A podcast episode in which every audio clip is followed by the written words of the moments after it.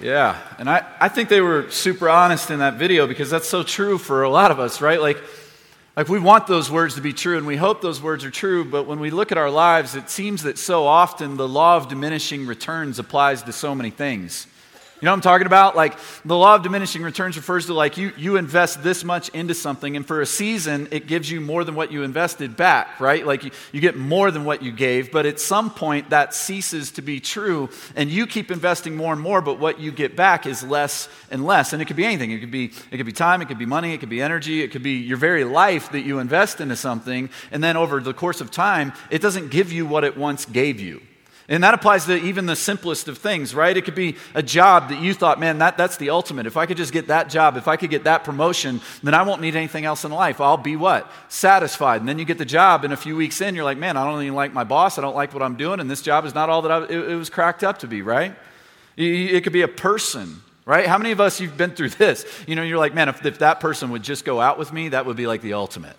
Like that would be the, the best. And then you're like 30 minutes into the first date, and you're like, this is awful. This is terrible. This is not, not what I thought it was going to be. This person's not who I thought they were going to be. It could be that, that puppy that you got, and for the first two days, all you want to do is play and cuddle with that cute little puppy. But after a few sleepless nights and then peeing on your carpet a few times, you're ready to send them back to the breeder. It could be the, the team that wins the championship. You go to the parade and you get the t shirt, but a week later, life just seems normal again. It could be the, the dream house that if you could just get that house, if you could just build that house, then you won't need anything else in life. You'll be satisfied. And then one day you realize, man, all the drywall screws are coming through the wall and there's cracks in the basement, you need radon mitigation, and the neighbors are terrible, and it just goes on and on and on. It's not what you thought it was going to be.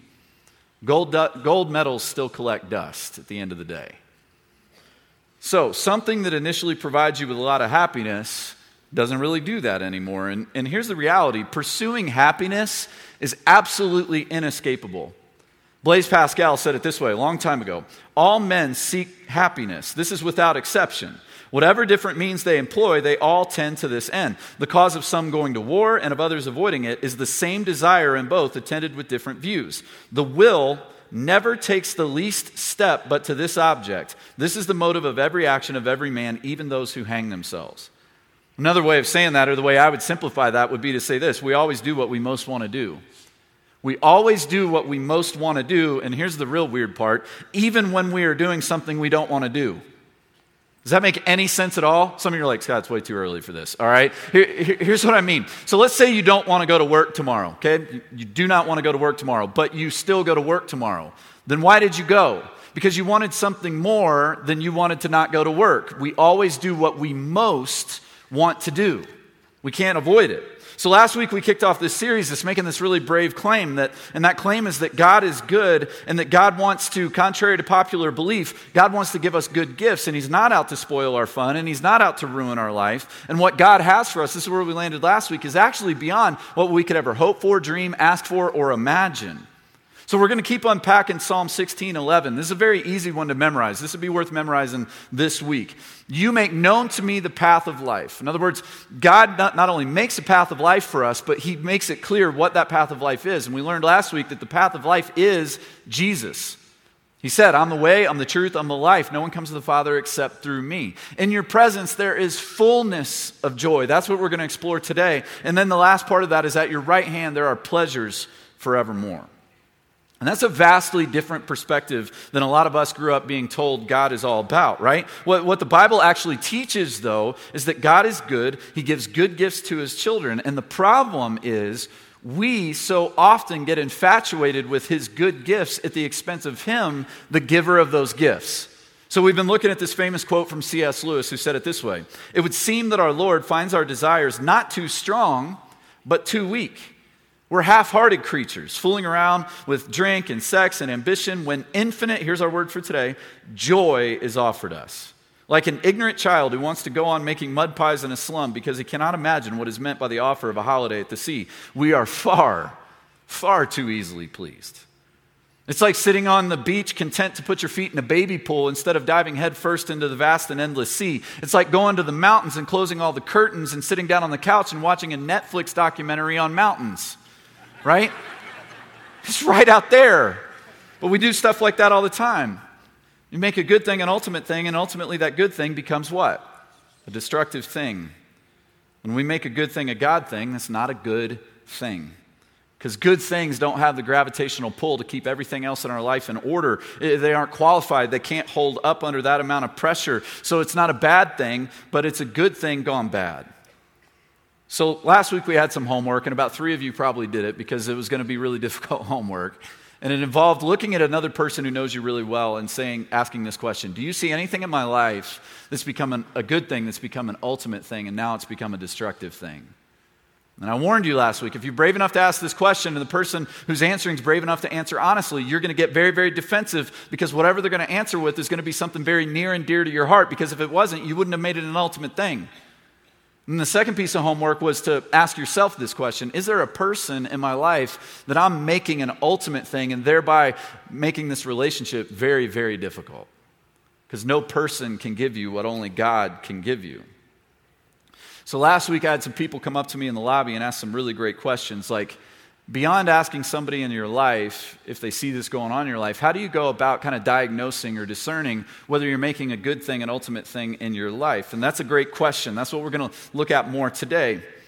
There are certain books for me that I I come back to again and again, sometimes just a couple times a year, sometimes every few years, I'll make sure that I pull a book off the shelf and read it again or just read parts of it again. And, and one of the things, one of the books that I seem to come back to over and over again is this really creepy book. It's, uh, it's also by C.S. Lewis. It's called The Screwtape Letters. And it's this kind of strange fiction book where uh, C.S. Lewis writes from the perspective of two demons corresponding with one another via letter. It's a great nighttime read. And uh, the, the younger demon's named Wormwood, and he's assigned to this man, and his sole purpose is to like drag this man's soul to hell. And uh, the, the, the uncle Screwtape is kind of his mentor. And at one point in their interactions, Screwtape says this An ever increasing craving for a diminishing pleasure is the formula. And there it is. In other words, one of the enemy's strategies and one of his best utilized strategies against me and you is to capitalize on the law of diminishing returns. And I think that applies to good things way better than it applies to bad things because it's the good things that are real danger for, danger for us because, again, we'll justify and defend those good things even though they become destructive things sometimes throughout our entire lives. And this law of diminishing returns is very, very real. Again, it's C.S. Lewis who said it this way human history is the long, terrible story of man trying to find something other than God which will make him happy. I think that's true. Real simple, real profound, and really true. I mean, I talk endlessly about how much I love the ocean, how much I love the beach, about how when I'm when I'm in front of water, like it just does something restorative in my soul. Like it just it helps me rest. It helps me uh, really kind of settle down and just listen to what God is trying to tell me. But here, here's the thing: when I when I was at the beach for two weeks last month, you know how I knew it was time to go home? I knew it was time to go home when I could walk out onto the beach and it just seemed normal. When I could just yawn and not really be awestruck by the beauty of the creation in front of me.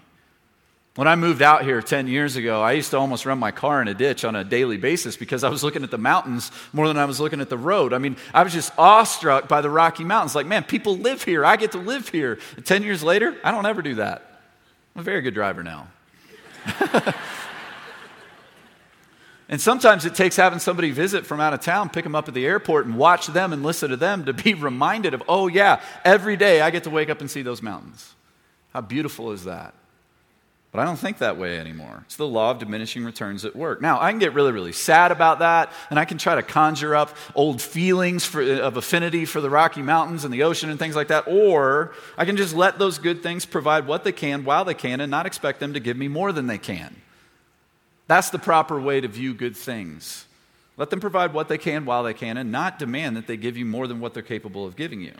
Now, again, that's not a big deal as it pertains to, to mountains and oceans, but it's a really big deal with much bigger consequences when this starts happening with a person in your life. A lot of the questions I got last week centered on how to diagnose if you made a person in your life an ultimate thing in your life. And, and last week I gave this example of dating when you go through this pattern, this continual pattern of infatuation followed by anger, right? You, you start dating somebody and they are like your sole focus in life. Everything else goes away, all of the relationships disappear, and you pour everything into that person, they pour everything into you, and then eventually this little God that you've made cannot deliver what you demand that they deliver, and then you get very, very what? Angry and upset. So, I would contend that when we do that, whether it be with a person or with a thing, whatever it is, when we try to get from good things what we can only get from God, what we're really seeking for, what we really want and desire so desperately, is this thing called joy. Joy. Psalm 16:9 says it this way: "Therefore my heart is glad and my whole being rejoices. The, that word glad and that word rejoices are, are very interesting. They both um, have to do with joy. One describes what David's heart is in this moment. He's going, My heart is glad. The other describes what his heart, his whole being does, which is rejoice, or that literally means to express joy. See, joy is the thing we're seeking, and the problem is we'll settle for temporary happiness. We'll settle for baby pool kind of happiness at the expense of the depth of joy and the vast and endless sea that God provides us with. And then when that little baby pool fails to provide us with what it once did, we get very upset and we move on to the next one. And we'll keep moving on from one good thing to another good thing, getting very angry and very upset because they always run out and they always run dry. Yet David says in Psalm 16:11 to God, "In your presence there's what kind of joy? Fullness of joy. That's a great word, fullness. It actually is very similar to the word that Jesus uses in John chapter 10 verse 10 that we talked about last week when Jesus says, "I have come that you may have life and have it abundantly." It means overflowing. It means never running out, never running dry. That's the kind of life, that's the kind of joy that God has for us. And David says, In your presence, man, there's fullness of joy. So the question becomes okay, so, so if in your presence, God, there's fullness of joy, that must mean that outside of your presence, there's not fullness of joy. So then the question would become so when are we ever outside of God's presence? Well, fortunately for us, David answers, this, answers the question. David wrote Psalm 16, but he also wrote Psalm 139, where he says this Where shall I go from your spirit, or where shall I flee from your what? Presence. And then he answers the question Well, if I ascend to the heavens, you're there. If I make my bed in Sheol, that's like the depths of the earth, you're there. If I take the wings of the morning and dwell in the uttermost parts of the sea, even there your hand shall lead me, and your right hand shall hold me. Translation You can run from God, but you cannot hide. Wherever you go, there is this open invitation to experience in His presence the fullness of joy that God provides to us. The fancy theological word for this is that God is omnipresent, He's everywhere, all the time.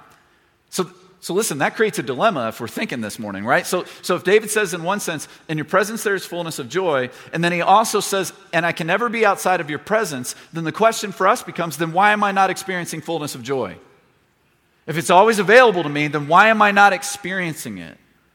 And I, I would contend that it's most often good things that get in the way of us experiencing this fullness of joy that's always available to us, regardless of our circumstances. I think we settle for baby pools, or as C.S. Lewis put it, we're just far too easily pleased. We'll settle for mud pies when the holiday at the sea, when infinite joy is available to us. And it's really interesting to me that in the Bible, uh, the thing that's utilized most often in reference to joy is this metaphor of water, which I can really appreciate because, again, I really like water. And one of the most famous places where this kind of comes out is in this, this interaction that Jesus has with a woman one day by a well. If you got your Bibles, go to John chapter 4. Uh, free Bibles in the back. It'll be on the screens, but if you, if you read it on your phone, whatever you need to do. But let's kind of look at this, this, this little interaction that Jesus has and, and pause along the way to talk about some things. So, so he left Judea and went back once more to Galilee. Now, he, talking about Jesus, had to go through Samaria. Now, that's a very interesting phrase because most Jewish people would never go through Samaria. We learned this in our neighboring series. Jewish people didn't like Samaritans, Samaritans didn't like Jewish people, so consequently, they would avoid one another. So often, people would actually go really out of their way to not go through Samaria. But this says Jesus had to go through Samaria. It's almost as if the Bible's suggesting Jesus had like an appointment there. I think he did. So he came to a town in Samaria called Sychar, near the plot of ground Jacob had given to his son Joseph. Jacob's well was there, and Jesus, tired as he was from the journey, sat down by the well. It was about noon. Now, that's a very important, important little detail, okay? At noon. When a Samaritan woman came to draw water. Now, stop right there. I've been to, to Africa, I've been to the Middle East, I've been to several third world countries, been to Haiti the one thing that's true about all those environments because they're so hot is no one goes to get water at noon. You go to get water either really early in the morning or really late in the evening, but you don't go at noon. So if you go at noon, you're going there for a reason and for a purpose, and it's probably to avoid people. So let's see what's going on in this woman's life that would cause her to do that. When a Samaritan woman came to draw water, Jesus said to her, Will you give me a drink? His disciples had gone into town to buy food, so it's just him and her. The Samaritan woman said to him, You're a Jew and I'm a Samaritan woman. How can you ask me for a drink? For Jews don't associate with Samaritans. Jesus answered her, If you knew the gift of God and who it is that asked you for a drink, you would have asked him, and he would have given you living water. Sir, the woman said, you, you, don't you don't have anything to draw with, and the well is deep. Where can you get this living water? Are you greater than our father Jacob, who gave us the well and drank from it himself, as did also his sons and his livestock? Jesus answered, Everyone who drinks this water will be thirsty again, but whoever drinks the water I give them will never thirst. Indeed, the water I give them will become in them a spring of water welling up to eternal life. The woman still didn't get it. The woman said to him, Sir, give me this water so that I won't have to get thirsty and keep coming out here to draw water. And he told her, Go call your husband and come back. She said, I have no husband. Jesus said to her, You're very right when you say you have no husband. The fact is, you've had five husbands, and the man you now have is not your husband. What you've said is quite true. I read somebody say this week that most often the way to someone's heart is through a wound. That's exactly what Jesus is doing Listen, there's a lot more to that story, and this woman walks away actually totally transformed, and she totally transforms her town because of this interaction with Jesus. We did a whole series for several weeks on this, on this little story called uh, Jack and Jill several years ago. You can go online and see that if you want, but I just want to draw one little detail out of this story today. That well that that woman went to day after day after day, same time, same place to avoid people to avoid the, the condescending remarks, to avoid eye contact, to avoid uh, being reminded of her shame and her guilt. That well that she went back to every day, she'd go get some water, she'd go home, the water would run out, she would go back to the same well, and she'd have to do it over and over and over again. That well was a metaphor for her life. Like what, what does a woman who's had five husbands and is now living with a man who's not her husband, what does she want? What does she desire? What is she searching for and hoping for and longing for? What does she need? And ask yourself this question Is there any man in the universe who could ultimately provide those things for her? She keeps going back to that same well or a different version of the same well, one man after another, just baby pools. Maybe this one will be different. Maybe this relationship will be different. Maybe he'll be different. Maybe he'll give me worth. Maybe he'll give me value. Maybe he'll give me my identity. Maybe in him I'll find joy. And Jesus makes it really clear man, that well will run dry every time. So here, let me press pause on her story for a second. Let's talk about us. What's your well? What's your well? What do you keep going back to again and again, expecting something different?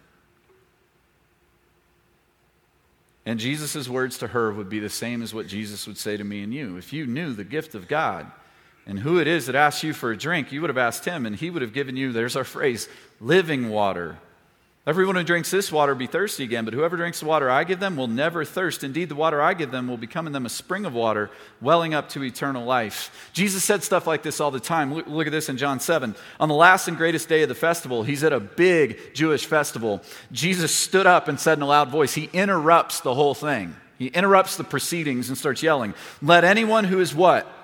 Thirsty, come to me and drink. Whoever believes in me, as scripture has said, rivers of living water will flow from within them. So, look, we're all thirsty, and I think the thing that we are thirsty for is joy, and there's nothing wrong with that. God designed us to thirst for joy. And I think it's really easy for Christians to fall into this trap of believing that, man, if we pursue joy, we're somehow being selfish and self centered and too concerned about our own happiness. And I should just do things out of duty and obligation, regardless of whether they provide me with any joy or pleasure. That's not biblical. That's not what God commands us. God commands us actually to seek our joy because guess what God knows? If we seek our joy, where are we only going to ultimately find eternal joy? In Him. God's rigged the whole system. He's really, really smart. He knows what he's doing. But the biggest enemy to us pursuing our joy is that we'll settle far too soon. We're far too easily pleased. Right before that famous quote of C.S. Lewis's, he, he says, in the New Testament, you can find some discussion about self denial. Deny yourself, take up your cross, and follow me, things like that. But the question becomes what's the purpose of doing that? And the end game in all of that is always joy. Why do we follow Jesus? Why do we pursue Jesus? Why do we put our faith and our hope and our trust in Jesus? So that we can live like these, these dour, eternal lives where we never dance or smile? No. You reveal to me the path of life. In your presence, there is fullness of joy. At your right hand, there are pleasures for how long? Forevermore. Joy is the end game. Does that make sense? So we all have this desire. And again, it was C.S. Lewis who said, If I find in myself desires which nothing in this world can satisfy, the only logical explanation is I was made for another world. So, so like, we have this desire for food. Guess what? There is such a thing as food. We have a desire for sex. There is such a thing as sex. We have a desire for intimacy and connection and friendship. All of those things exist. But what about this desire that we have that we can't even articulate? What about this desire that we have? Then I'll just call it this desire for something more. What about that haunting desire that we find ourselves waking up to sometimes, where we're just not satisfied? We're, we have this suspicion there must be something more out there. Why do we have that? Why does that exist? And what C.S. Lewis would say is that desire for something more points to the fact that you were not created for this world. God created you for another world. But we suppress those desires, we push them down, and we try to sati- satiate those desires with temporary happiness, and it always runs dry. So, how do you know? How do you know that that's the path you're on? How do you know that you're, you're on this path where you just keep on making good things destructive things? I talked to several people about this last week, and one of the ways that you can determine whether a good thing's becoming an ultimate thing in your life is just ask a real simple question What is this costing me? What is this costing me? One of the things about false gods or idols, these things that we worship, these created things that we make the center of our life, is they always demand more and more from us and give less and less in return. It's the law of diminishing returns. So, so here's an easy example of a, of a good thing that become an ultimate thing and ultimately become a destructive thing. Think of a man who, who makes providing for his family the ultimate, most important thing in his life. Now, that's a good thing, right? We're, we're commanded in Scripture take care, take care of your household, be the provider, be the protector, be all of those things. But how many times have we seen this play out? A man who only seeks to provide for his family at the expense of being with his family will ultimately lose his family. Right?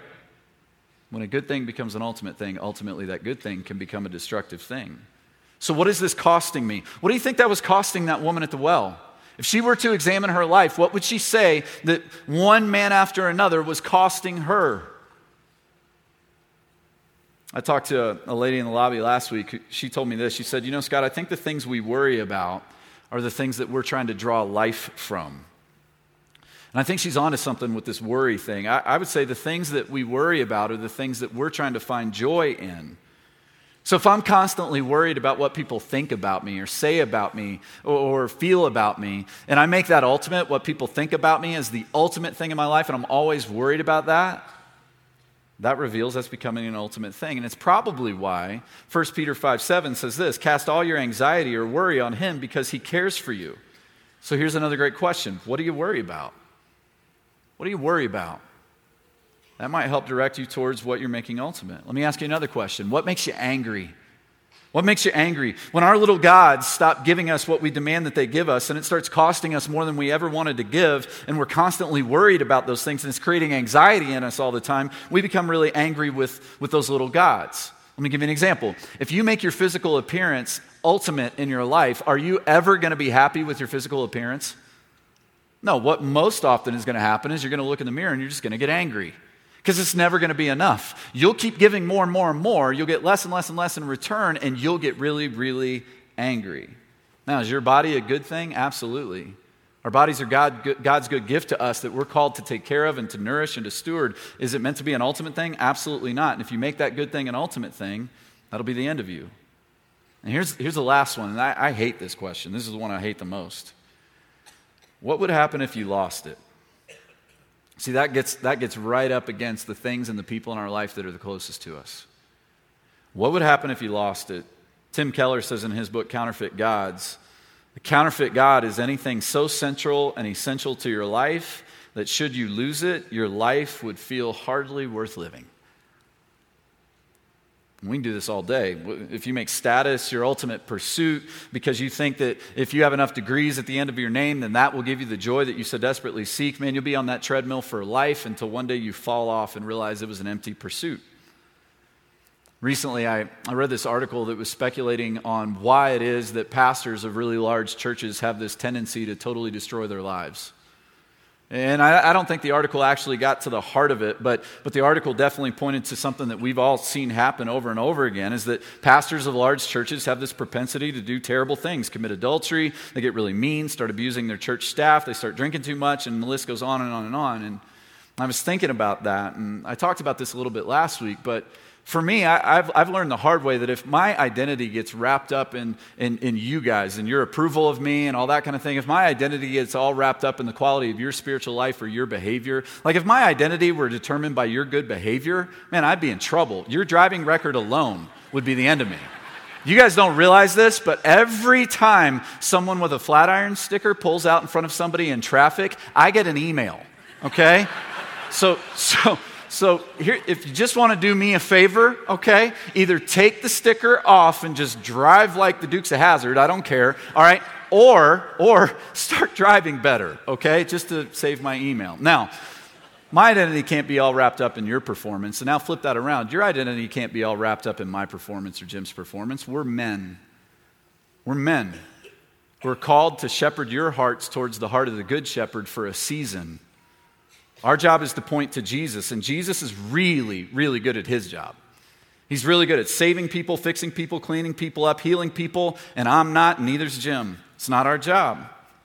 If I ever start to believe that it is my job, man, that'll destroy me. And if I had to speculate on why pastors of large churches tend to tank their lives, I, I think it's because very, very subtly they get confused with who's Jesus and who is not Jesus. I'm not Jesus. And this is not limited to ministry, by the way. Have you ever known anybody with a God complex? You ever known anybody with a Messiah complex? Somebody who had to be everybody's savior all the time? Somebody who, under the guise of humbly always taking care of everybody else, actually drove everyone in their lives crazy? You ever known anybody like that? Jesus had a friend like that. Mary and Martha, these two sisters, and they had a brother named Lazarus, and Jesus was really good friends with all of them. And he would, whenever he was in their town, he would go to their house to stay and hang out. And on this one occasion, uh, Martha is, is, is working really, really hard in the kitchen. She's making preparations, she's trying to take care of people. She's very, very busy. And her sister Mary is just hanging out in the living room with Jesus, just chatting. And it makes Martha really, really mad. So she comes out in the living room. She doesn't yell at her sister, she actually yells at Jesus. Goes, get my, get my sister's button gear, basically. Like, tell her to help me. And this is how Jesus responds. I love it. Martha, Martha. Jesus says your name twice. You better sit up and pay attention. right? I think he was laughing. In all honesty, I think he was laughing when he said this. Martha, Martha, you're worried and upset about many things. A few things are needed, or indeed only one. Mary has chosen what is better, and it will not be taken from her. Look, the, the many things Martha was worried about were all good things. She's doing good things. She's trying to take care of people. She's trying to, she's trying to make sure everybody gets enough food to eat. She's trying to do all these good things, many, many things which are all good. But Jesus said, you know what? Your sister chose the better thing. And it won't be taken away from her. Now, the question becomes what's the better thing that Jesus is talking about? Answer He's talking about himself. Jesus is the better thing. So, in the midst of all of our desires getting out of whack and all of our obsession and infatuation with good gifts at the expense of the giver of those good gifts, what's the solution? And the solution is very simple, and his name is Jesus. John Piper said it so well. It's called waking up to the all satisfying glory of God. We have to see God for who He is. I, I love uh, in the Old Testament book of Nehemiah, Nehemiah actually commands God's people to throw a party. Like everybody talks about the commandments, nobody ever talks about this one. Look at this one. Go and enjoy choice food and sweet drinks, and send some to those who have nothing prepared. This day is holy to our Lord. Do not grieve, for the joy of the Lord is your strength. Don't miss this. Food, drink, party, those are all good things, but ultimately, this is a famous verse worth memorizing. The joy of the Lord is your strength. Our desires are not too strong. That's not the problem. Our desires are too weak. And they are most often, we're trying to just chase after things that we think will satisfy, and they don't satisfy. But God is the ultimate source of joy who never runs out and never runs dry, which means that we can never be robbed of our joy when we're pursuing our joy in God. So, how do we kind of like channel our desires towards God? I don't have this all figured out. These are just some of my kind of rambling thoughts on this, but I think, I think we have to always search for what is better. Always search for what is better because Jesus said he's better than anything. So don't settle for trying to get happiness out of many good things, but search for joy in the one thing that is better than all things, and that's Jesus who holds all things together. Search for something better. Listen, I know there, there's probably a lot of us right now who are going, Scott, Look, the only reason I'm here is because somebody said they would buy my breakfast. I'm doing fine. I'm doing fine without Jesus. I'm getting so much joy and happiness out of A, B, C, and D. Look, I, I was trying to think of a, a less blunt way to say this, but I haven't been able to come up with it all weekend, so I'll just continue to be blunt. That ignorant child making mud pies in the slum is very happy for a while. Law of diminishing returns will apply at some point. And like many of us, you can learn the hard way or you can listen to what Jesus has to say, which leads to the next thing. We have to look at Jesus. Remember, Jesus is the image of the invisible God. He holds all things together, and we have to look at what Jesus has done. I love the way Brennan Manning says it. The cross is a confrontation with the overwhelming goodness of God revealed in the broken body of his only begotten Son. All of those things going on on the cross God's anger, God's wrath, God's justice, God's mercy, God's grace all of that put together, you know what you look at that and call it? Good. It's a confrontation with God's goodness. What God was doing on the cross was ultimately good. So, if we want to see God for who He is and what He's done, if we're going to seek to get these good gifts that He gives us in our life in their proper orbits, we have to make sure God is the center of our life and that He is the one that we seek our joy in.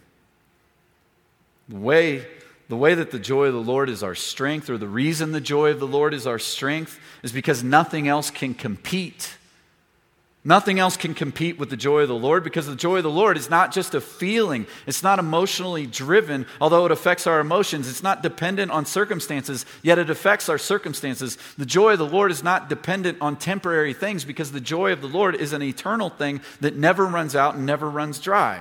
So here's what, here's what I want to challenge us to do let's seek our joy in Him this week. So here's some homework this week. And, and again, you may not feel like doing this. You may go, man, I'm perfectly happy right now. I don't need this. Okay, file this away. But for a lot of us, for a lot of us, I think we, we need this homework this week more than we need anything else.